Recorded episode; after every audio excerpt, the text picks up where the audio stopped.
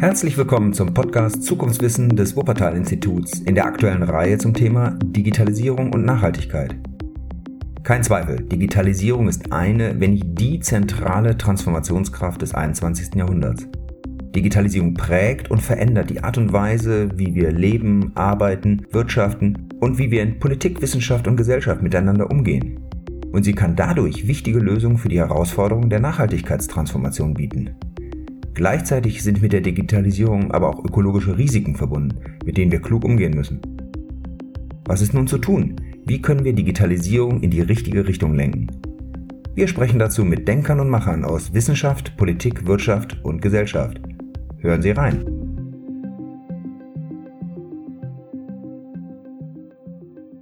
Ich bin heute auf dem Campus Freudenberg der Bergischen Universität Wuppertal am Institut für die Systemforschung der Informations-, Kommunikations- und Medientechnologie. Hier treffe ich Monika Gatzke vom Competence Center 5G NRW.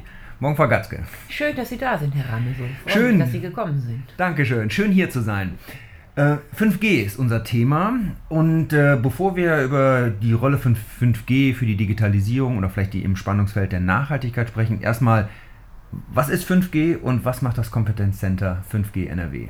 Ich fange andersrum an. Also das Kompetenzzentrum 5G NRW ist gefördert vom Wirtschaftsministerium Nordrhein-Westfalen. Zielsetzung ähm, des Ministeriums ist es im Rahmen der 5G-Strategie, die der Standort jetzt entwickelt, eine Institution zu haben, die als neutrale Vermittlungsplattform den Akteuren hier im Land zur Seite steht, um 5G-Konzepte zu entwickeln und umzusetzen.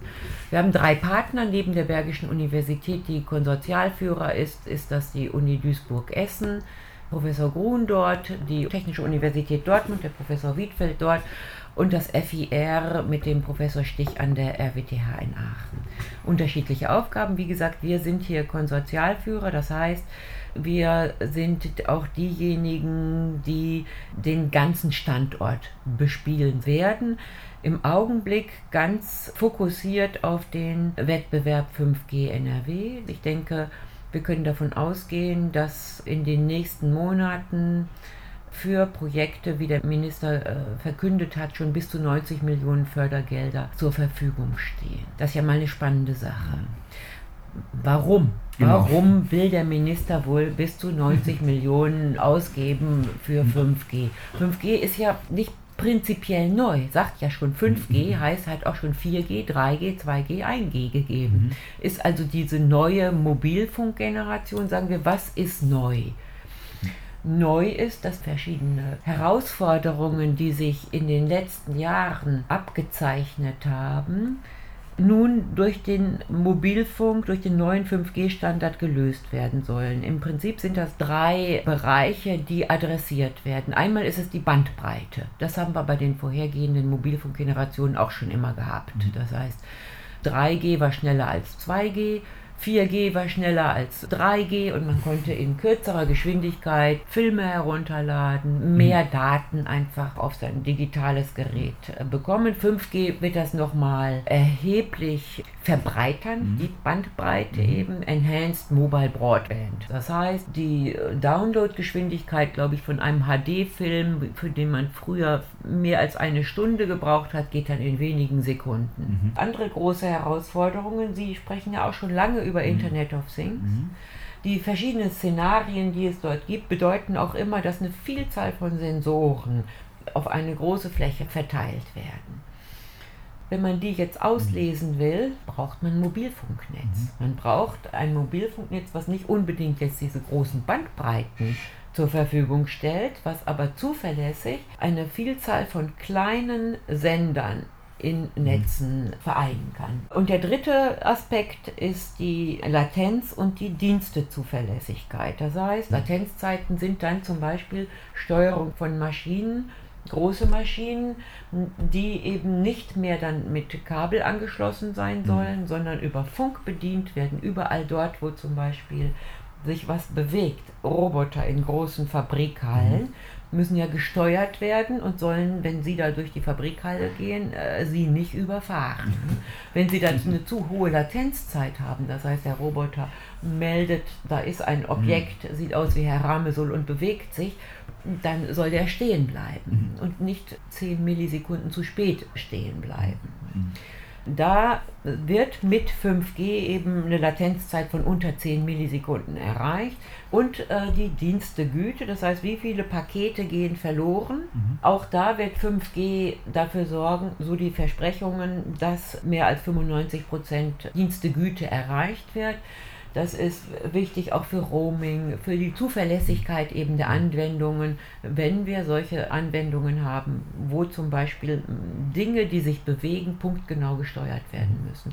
Das klingt jetzt nach einer ganzen Reihe von technischen Verbesserungen, im Prinzip aber die Fortschreibung dessen, was wir generell ja im Mobilfunk erleben. Wenn man so die letzte Zeit in die Presse schaut, hat man das Gefühl, dass es eine sehr aufgeheizte, sehr dynamische Debatte ist. Da geht um das mobile Internet an jeder Milchkanne. Da gibt es Milliarden Frequenzauktionen, eine große Sorge vor chinesischer Technologie. Ist 5G so entscheidend? Ist das ein solches Thema für unsere digitale Zukunft? Je nachdem, wen Sie fragen. Werden Sie eine andere Antwort bekommen. Die äh, Vorteile, die ich gerade geschildert habe, sind ja schon auch auf Szenarien aufsetzend, die äh, beschreiben, wohin geht die digitale Transformation. Wenn mhm. Sie jetzt zu denjenigen gehören, die sagen, die digitale Transformation ist a unvermeidlich und b unbedingt nötig, um wettbewerbsfähig zu bleiben, dann kommen sie zwangsläufig zu dem Schluss, dass sie 5G brauchen werden. Industrie 4.0, das heißt dieses Szenario, was ich auch gerade schilderte, sich bewegende Artefakte, das heißt selbstfahrende Fahrzeuge jetzt nicht im Sinne von auf, im Straßenverkehr, aber in Logistiklagern, anderen Lagern, ebenso wie Drohnen, Roboter, die äh, eben nicht mehr fest gebunden sind in, in Werkshallen Wartung mit Hilfe von Augmented Reality und äh, vorausschauende Instandhaltung, dann brauchen Sie auch in diesen ähm, Produktionsanlagen, gerade in der Prozessindustrie, eine zuverlässige Mobilfunkanbindung. Das mhm. werden Sie mit 4G nicht machen können, die avancierten mhm. Szenarien umsetzen und genauso wenig mit kabelgebundenen Leitungen. Für diese äh, Umsetzung und noch andere mhm. mehr braucht man 5G unbedingt. Mhm. Das heißt zusammengefasst an der Stelle, wenn man an diese Digitalisierungsszenarien glaubt, wo alles mit allem vernetzt ist, wo äh, viele Daten fließen und diese Daten an unterschiedlichen Orten auch genutzt, bewertet, ausgelesen, verarbeitet werden, brauchen wir eine mobile Verbindung, brauchen wir eine leistungsfähige Verbindung und damit ist 5G so ein bisschen das Nervensystem dieser digitalen Zukunft die Kommunikationsverbindungen, auch 4G oder mhm. Glasfaser, zählen ja schon mhm. als Nervensystem der digitalen Transformation. Es kommt hinzu eben bei 5G, dass die Möglichkeit besteht, dort eben verschiedenste Dienste auch über ein Netz laufen zu lassen, das Netz virtuell aufzuspalten in äh, voneinander entkoppelte Netze, wie es zum Beispiel die Energieversorger ja auch schon lange überlegt haben. Das heißt, wenn ich eine dezentrale Energieversorgung habe, viele Einspeiser habe, die müssen kontrolliert und sicher jederzeit zuverlässig gesteuert werden können. Mhm. Das konnte ich vorher nicht, weil viele Daten miteinander konkurrieren in diesem Netz, mhm. in diesem Nervensystem. Mhm. Wer wird mit welcher Priorität, welches Paket, Datenpaket wird mhm. durchgelassen? Mhm. Das heißt nochmal ganz kurz, äh, das ist ein spannender Aspekt, wenn wir also in Zukunft ein dezentrales Energiesystem haben, wo eine Vielzahl von Erzeugern, die fluktuierend einspeisen, Solaranlagen, Windanlagen, mit den Netzen gesteuert werden müssen. Wir haben Verbraucher mit fluktuierenden Lasten. Wir haben zum Beispiel die Elektroautos, die geladen werden müssen, wo die Ladevorgänge gesteuert werden müssen, das Netz gesteuert werden haben wir eine große Zahl von Interaktionen auf der einen Seite. Und wenn man sich vorstellt, dass das Ganze jetzt stattfindet während eines Champions League Finales, wo jeder, oder eines äh, noch besser Weltmeisterschaftsfinales, wo Deutschland im Elfmeterschießen kurz davor ist, zu gewinnen und zu verlieren und jeder ist am Handy, da haben wir diese Konkurrenz. Das heißt, äh, die Lichter gehen aus, weil die Leute äh, das Tor sehen wollen. Ja, das könnte mit 5G äh, behoben werden, dieses mhm. Problem, dadurch, dass eben ein, ein Teil äh, des Netzes, Network Slicing nennt man mhm. das, dann reserviert ist nur für die Energieanwendungen mhm. oder für, die, ja. für diesen Bereich, Mission Critical Anwendungen, während die Mobile Broadband Anwendungen, mhm. also die sich die Live-Übertragung angucken wollen, dann eben mit einer anderen mhm. Dienstegüte, ganz getrennt davon auch durchaus versorgt mhm. werden. Die vielleicht ein kleines Ruckeln da ist, mhm. wird sie das nicht stören. Sie merken es vielleicht noch nicht mal. Wenn die Nachbarn jubeln, wissen wir, der Ball war drin. Ja, ja, diese. Anwendungen sollen so durchaus mit 5G möglich werden. Mhm. Dahin wird gearbeitet. Ist das ein Schritt äh, zur Aufhebung der Netzneutralität? Die ja häufig sehr kritisch in der Netzgemeinde diskutiert wird, nach dem Motto, bestimmte Anwender werden bevorzugt. Ich denke, beim Krankenwagen oder beim Stromnetz hat man da schnell Verständnis für. Aber wenn man dieses Slicing anwendet, könnte man ja dann auch anfangen, kommerzielle Dienste zu slicen ja, und entsprechend zu, zu bevorzugen. Ja, aber ich denke, Sie haben ja vorhin auch darüber gesprochen, 5G an jeder Milchkanne, das ist ja noch ein ganz anderer Aspekt. Hm? Mhm. Wenn wir so Szenarien haben wie Landwirtschaft oder auch Energieversorgung mit Einspeisung von dezentralen Energieerzeugern, heißt das, wir brauchen eigentlich ein flächendeckendes 5G-Netz. Das ist ja sowieso ein spannender Punkt. Wenn ich nochmal kurz auf den Privatnutzer gehe, kann man ja sagen, im Moment ist das Leben eigentlich in Ordnung, wenn ich in der Stadt irgendwo vernünftigen Empfang habe. Dann kann ich jetzt schon meine Videos gucken, ich kann ja meine Musik streamen und eigentlich funktioniert das mobile Internet ganz vernünftig.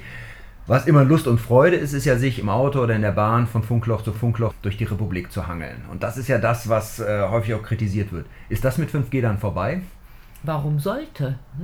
5G äh, ist genauso eine Infrastruktur wie 4G. Im Gegenteil, man wird noch neu eben zusätzliche Infrastruktur in die Fläche bringen müssen. Ein ganz großes Finanzierungsproblem will ich nicht sagen, aber Finanzierungsaufgabe würde damit verbunden sein. Das mhm. heißt, wie würden wir überhaupt 5G flächendeckend in Nordrhein-Westfalen, in mhm. der Bundesrepublik, in Europa finanzieren können. Die Mobilfunknetzbetreiber sind durchaus noch nicht davon überzeugt, ähm, dass sich das rechnet. Sie mhm. sprachen vorhin von ja. den Auktionen, ja. gibt es ja auch viele Diskussionen drum. Und wir haben noch nicht mal 4G überall, Sie haben es mhm. gerade benannt. Hm? Wie wird sich das nun auswirken? Das ist die Zielsetzung hier in Nordrhein-Westfalen, auch dafür zu sorgen, dass wir zumindest 4G in der Fläche haben. Überall dort, wo sie durch die Funklöcher fahren. Mhm. Wo stehen wir denn eigentlich bei 5G? Also wann gibt es 5G? Äh, welche Sorte von 5G? Es gibt im Augenblick 5G-Anwendungen öffentlich zugänglich in einigen Städten, so mhm. Eine Funkzelle mit 5G. Mhm. Sie können auch ein 5G-Handy kaufen als mhm. Privatnutzer und dann, ich glaube, in Bonn äh, rund um Telekom Headquarter. In Aachen bei unserem Partner auch vom, vom FIR gibt es eine Demofabrik mit äh, 5G. Da wird der Ego auch produziert mit 5G. Das sind kleine Zellen. Das heißt, es gibt für, für Endnutzer, private Kunden, einige, sagen wir, Demonstrationszellen von Mobilfunknetzanbietern in großen Städten das Ziel ist, dort in den nächsten Jahren, soweit ich weiß, 100 Städte schnell mhm. aufzubauen. Auf der anderen Seite gibt es aber mit der Möglichkeit, auch äh, wenn wir bei den Lizenzen bleiben, lokale Frequenzen sich zu reservieren und zu mhm. nutzen. Gerade für große Produktionsunternehmen interessante Optionen, die im Augenblick sehr stark auch ausgelotet werden. Das heißt, äh, diese Frequenzen gelten dann für das Firmengelände. Genau, auf lokal begrenzt. Okay. Es muss ein abgrenzbares Flurstück sein. Mhm. Die Frage ist noch, wie teuer wird so eine Lizenz sein. Es gab vielerlei Diskussionen darum, aber es wird sie geben. Mhm. Man rechnet noch in diesem Jahr damit, dass man solche Lizenzen bekommen kann, die Unternehmen bekommen können, die dann direkt so industrielle 5G-Netze aufmachen können. Da müssen wir schon so unterscheiden, mhm. wer nutzt es. Und das ist dann ganz neu, dass jemand eben sein eigenes 5G-Netz nicht für öffentliche Nutzer zur Verfügung stellen kann. Die Pläne jetzt von den Mobilfunknetzbetreibern, wann man überhaupt mhm. in der Fläche dann dort was ausrollen kann, beziehen sich immer auf mehrere Jahre. Ich will mhm. nicht sagen Jahrzehnte. Mhm. Das werden wir abwarten mhm. müssen, aber ich habe ja gerade schon darauf verwiesen, wir haben auch nicht überall 4G und wir haben noch nicht mal überall 3G. Das, und wie lange haben wir schon diese Standards? Das heißt, das kann noch so ein bisschen dauern. Äh, wird denn dann noch an weiter an 4G gearbeitet, also in dem Ausbau von 4G? Oder ist derjenige, der jetzt im Loch sitzt, wird auch warten müssen, bis irgendwann der 5G-Zug bei ihm vorbeikommt? Oder ist das so eine Art äh, Parallelstrategie, erstmal die vorhandenen Löcher mit vorhandener Technologie zu schließen und dann punktuell startend 5G in Schwerpunktbereichen nachzuziehen? Politische Strategie ist es hier in Nordrhein-Westfalen für eine flächendeckende 4G-Versorgung zu sorgen. Das mhm. heißt, auch da wahrscheinlich die Abschätzung des Zeithorizonts bis 5G kommt. Die mhm. Zeit wird einfach zu lang, auch mhm. auf dem Land. Man sollte eben so eine grundsätzliche 4G-Versorgung dort haben wo ich auch dann eben nochmal darauf hinweisen müsste, ist, mit 4G kann man auch schon viel machen. Auch mhm. das ist ja nicht ein Schnitt, dass man sagt, 4G hat prinzipiell diese Eigenschaften, mhm. die weit hinter 5G mhm. zurückbleiben, sondern das ist ein evolutionärer äh, Prozess, wo man dann hat LTE Advanced und mhm. andere 4G-Entwicklungen, äh, die durchaus schon in manchen Bereichen viele Anwendungen mhm. möglich machen. Ich glaube, am Ende, äh, wie Sie schon sagen, der Begriff Anwendung ist ja häufig gefallen. Die Frage ist immer, wofür das Ganze? Die Technologie bietet einem Möglichkeiten.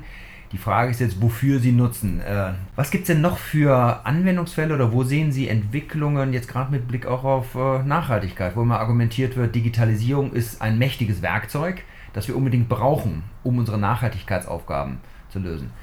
Um die Energieversorgung zu dekarbonisieren, um unsere Ressourcennutzung äh, in den Griff zu kriegen, um das Müllproblem im Sinne einer Kreislaufwirtschaft zu lösen, um unseren Verkehr anders zu organisieren, die Landwirtschaft, das sind ja alles große Felder, wo wir unsere jetzige Wirtschaftsweise umstellen wollen. Und die Frage ist, wie kann 5G, wie kann die Digitalisierung uns dabei helfen? Gibt es da schon prägnante Ansatzpunkte, die Sie kennen?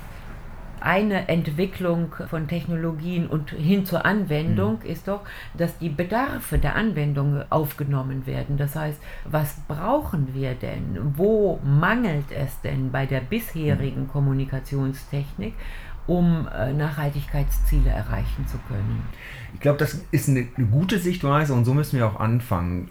Ich versuche mal an zwei, drei Beispielen das durchzudiskutieren. Es gibt definitiv im Bereich des Naturschutzes große Potenziale der Ökosystembeobachtung, des Monitorings und damit am Ende auch des Schutzes von Ökosystemen, indem ich Sensorik nutzen kann, in einer Art und Weise, wie ich sie früher nie hatte. Und ich glaube, das wäre ein Fall, wo ich sagen würde, ja, ich habe viele Sensoren, deren Daten ich verarbeiten muss.